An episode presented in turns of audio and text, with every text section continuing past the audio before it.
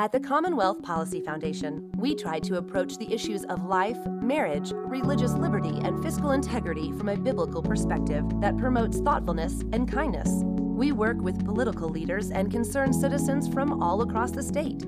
To stay informed, visit CommonwealthMatters.org and sign up for our e newsletter. The Commonwealth Policy Foundation is a nonprofit organization that only exists because of friends like you. Thanks for tuning in to the Commonwealth Matters.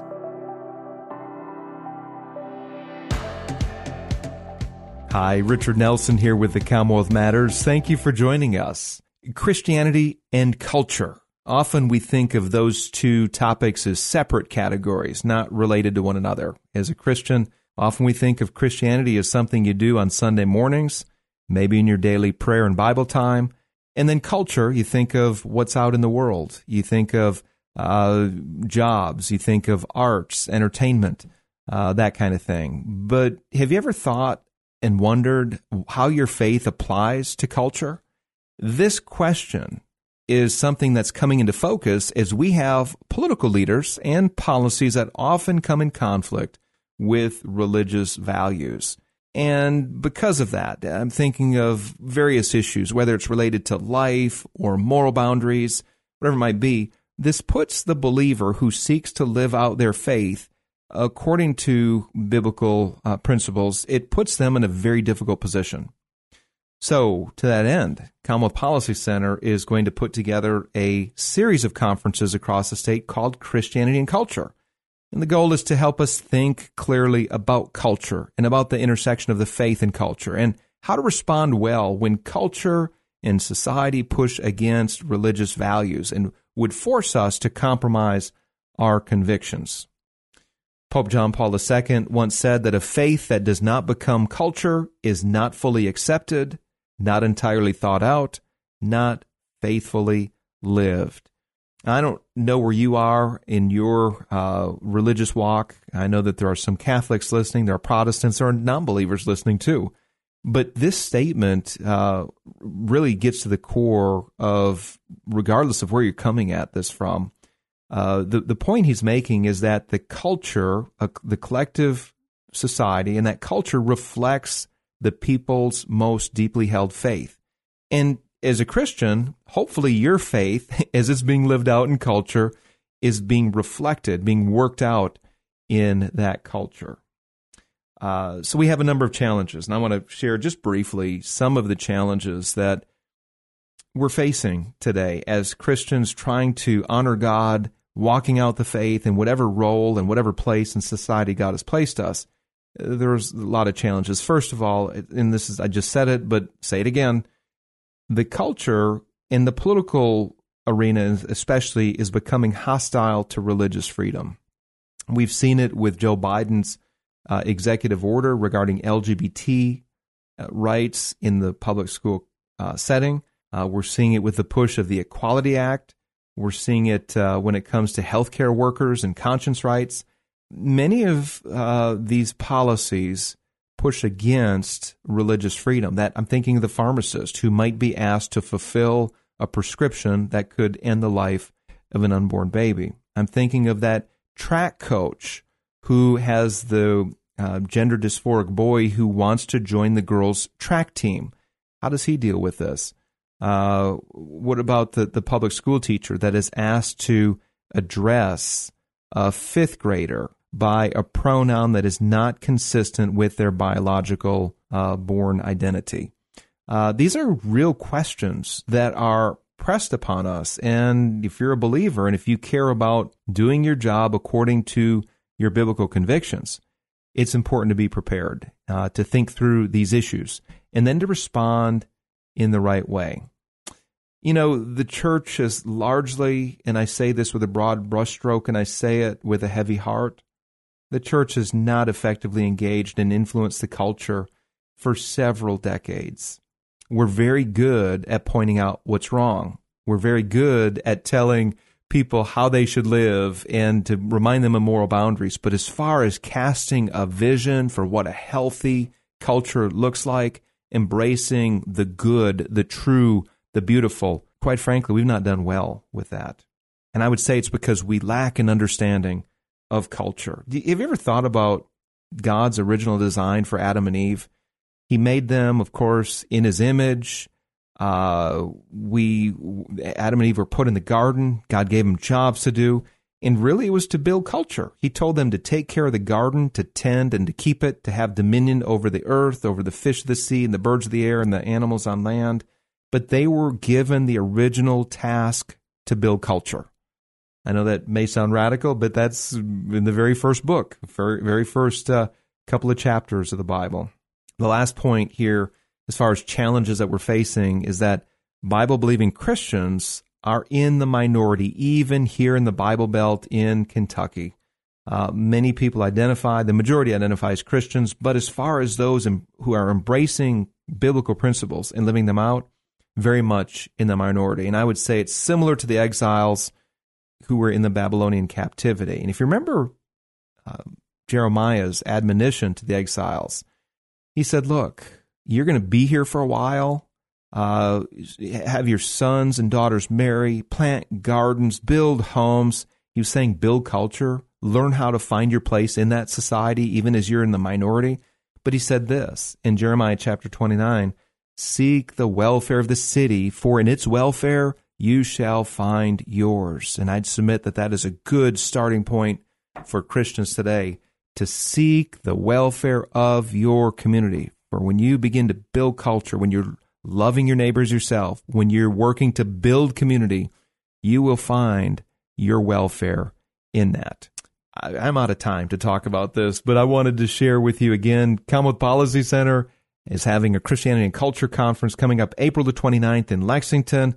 Get on our website to find out more information. Go to CommonwealthPolicyCenter.org. That's CommonwealthPolicyCenter.org. Find more information there, sign up, and I hope to see you then.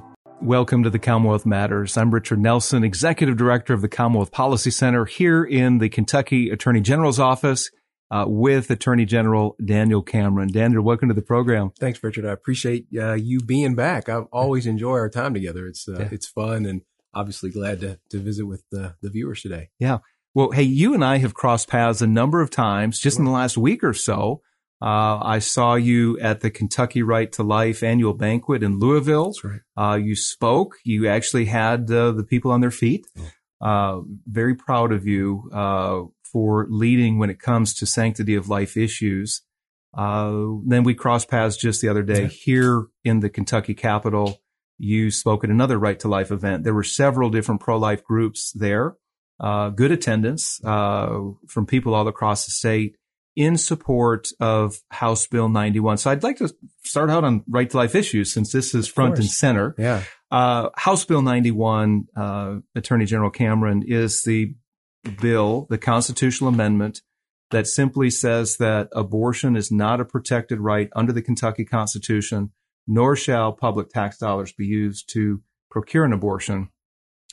Tell us about that bill, why you're in favor of it, uh, w- was that a necessary bill? Some people were saying that those on the other side were saying that it's not necessary.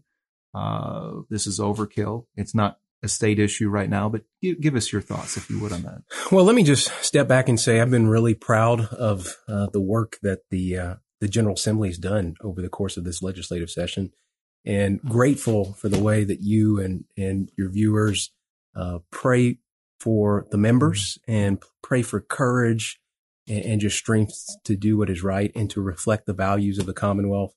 Uh, and this bill, uh, in my judgment, uh, really does that in in terms of making sure that we are reflecting the values and representing to the fullest extent the humanity and compassion of Kentuckians in all 120 counties. And so this bill uh, as you know, is is really contingent on what the United States Supreme Court will do as it relates to Roe v. Wade.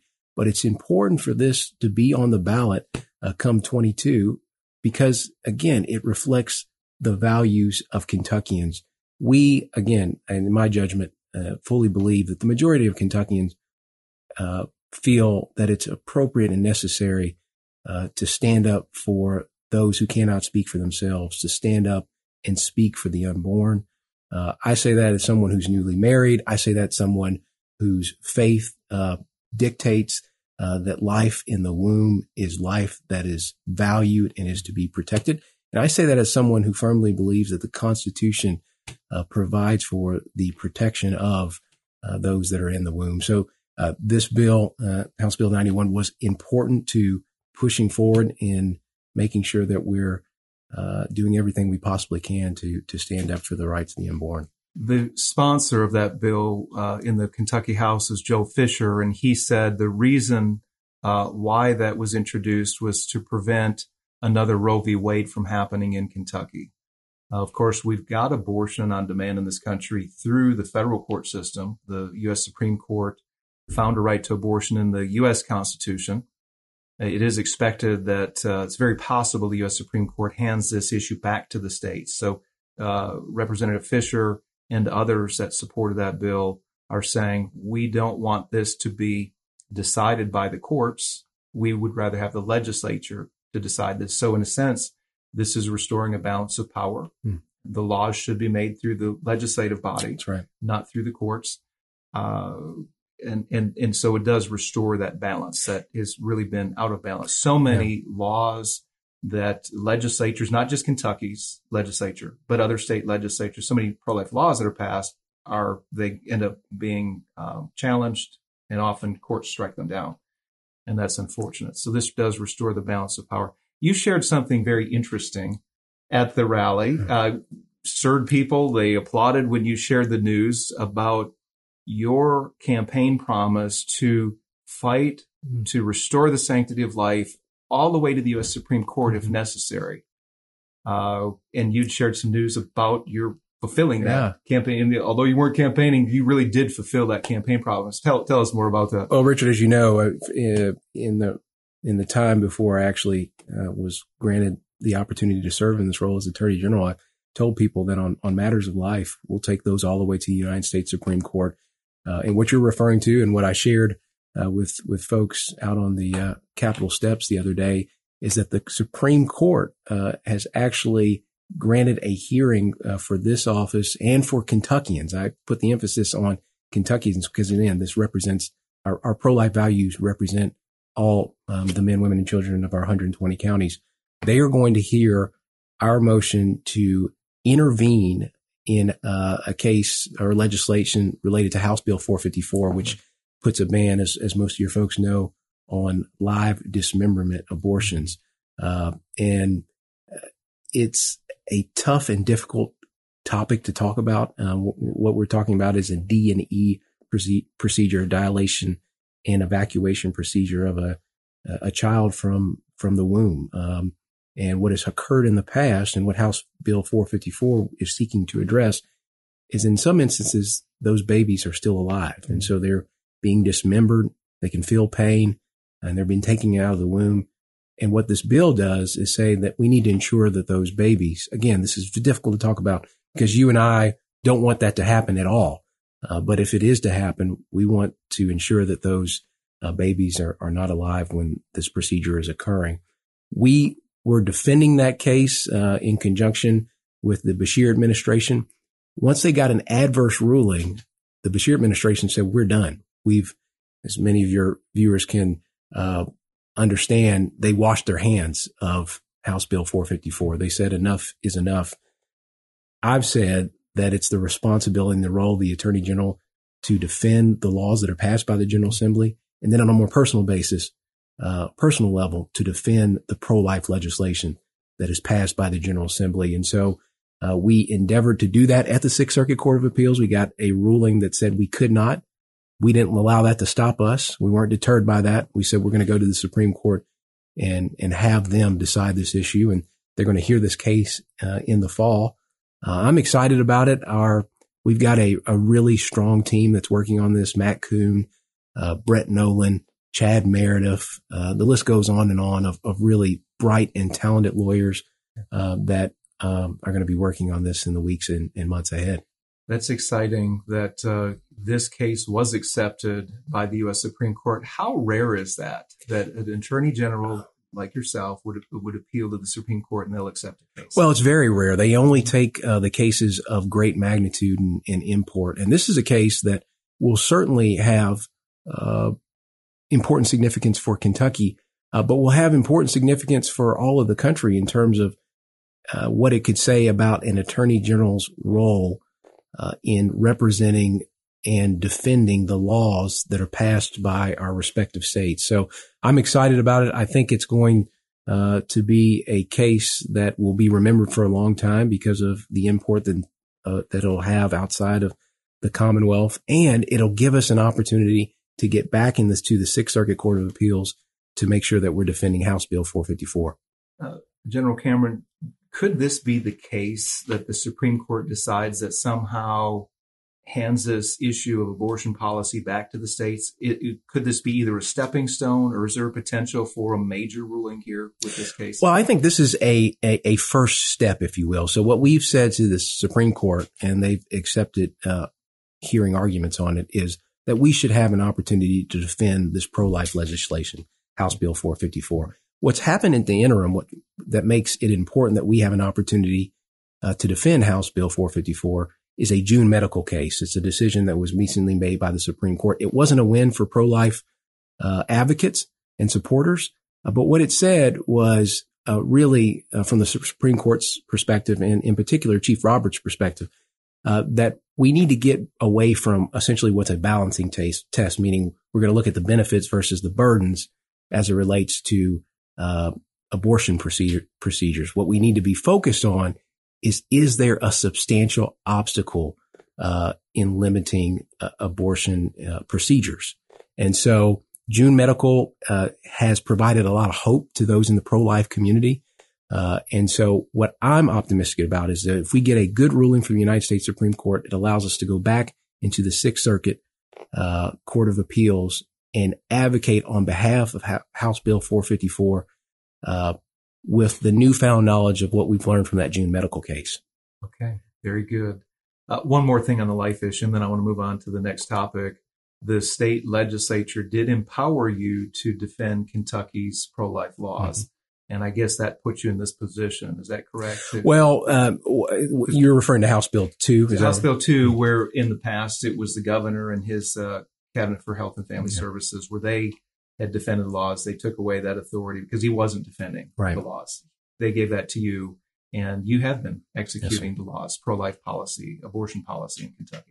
And the other thing that it does, so where we ran into an issue, and what you're referring to, is in the height of the pandemic, uh, when Governor Beshear and CHFS said we're going to uh, stop non-essential medical procedures. Well, those procedures stopped except for abortion procedures.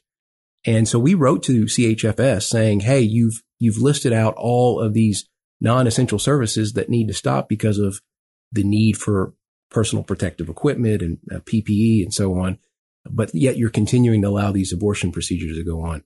That needs to stop. And CHFS did not, uh, uh, agree to do that. And so now what the General Assembly has said is that if we're in the midst of a pandemic again, and if there's a decision to made on essential versus non-essential services. Let's empower the attorney general to be able to go in to these abortion providers and have those non-essential services stopped as well. So they've certainly given us uh, a greater uh, ability uh, to be able to respond in the midst of a pandemic. And again, it just points back to the position uh, that you started off with, which is that the legislature is in many ways trying to reinstate themselves as a co-equal branch of government. During the pandemic, the governor had a go it alone approach on decisions really that impacted Kentuckians all across the Commonwealth, shut down businesses, uh, stop kids from being able to go to daycare, even attempted to shut down churches.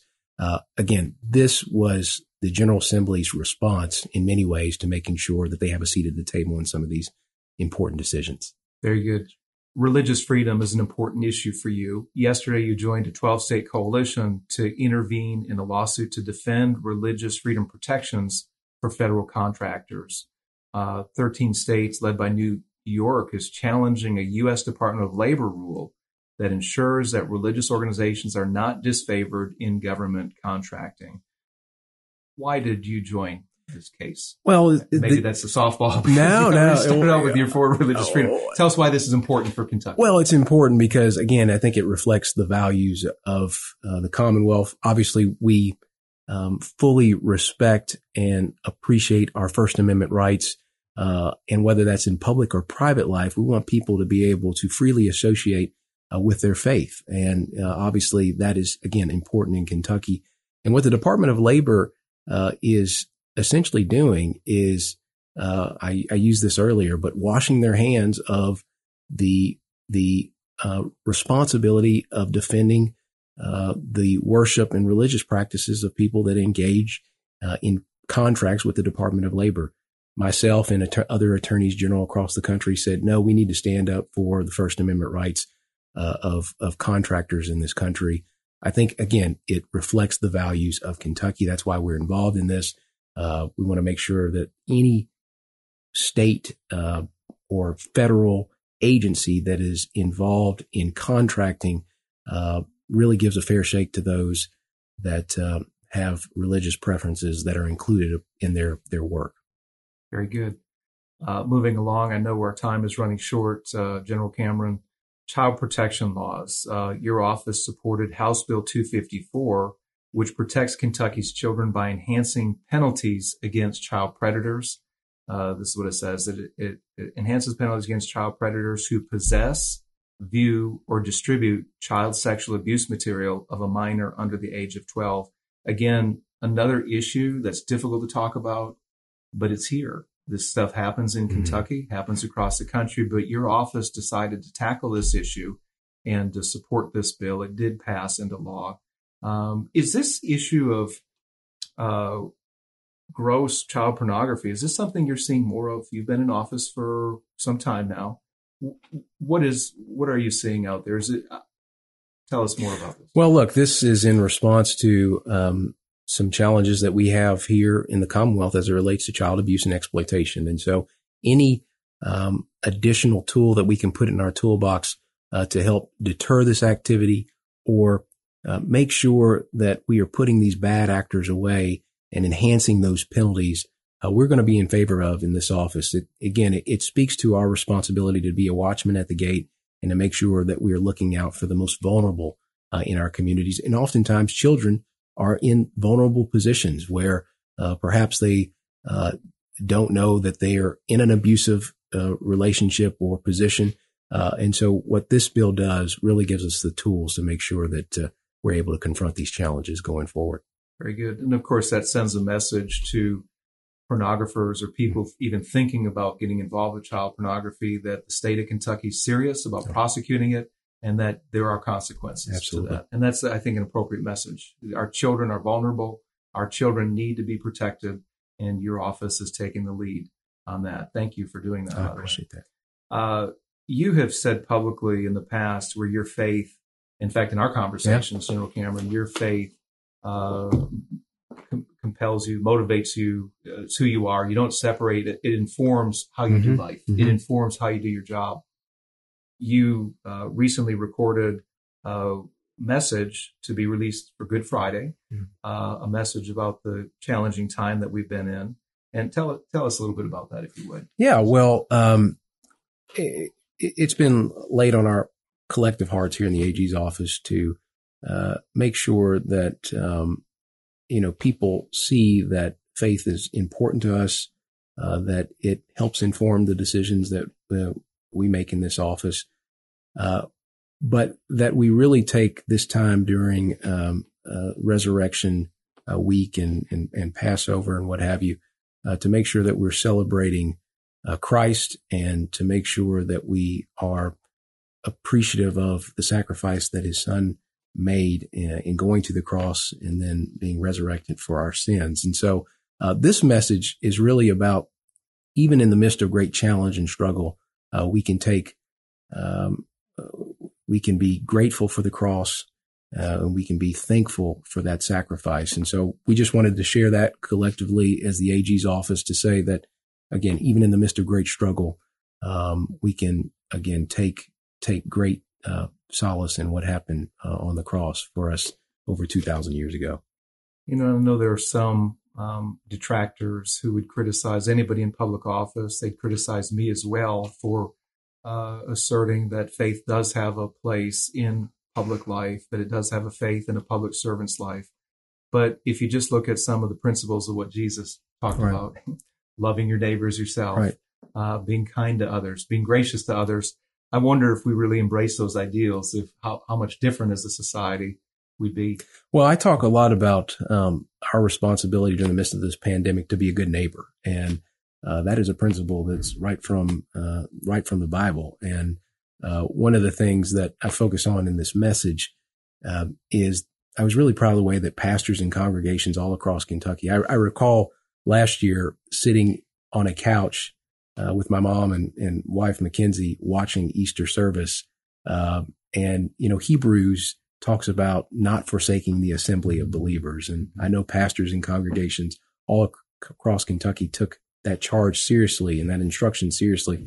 And now because, um, pastors and congregations believed in the, their constitutional rights, stood steadfast by those constitutional rights, uh, we're all going to be back if we choose to back in services this Sunday. Uh, and so it was a, a great reminder as we were working through this message to think about that. And as you brought it up, it was just a year ago that we we're in a Mhm. very different situation. Yes, we're at the beginning of the shutdown. Churches were told by Governor Beshear Yes. not to have in-person services. In fact, leading up to that, he had warned that he would send state troopers to church parking lots to take down license plate Yes, numbers and to report those to the local health departments and to, and to fine people. That's right. Uh, of course, that uh, didn't go over well. Right. Uh, there was a, a lawsuit, actually a couple of lawsuits eventually. Uh, your Mhm. office hmm uh, stood on behalf of religious freedom Yes, sir. and your side prevailed.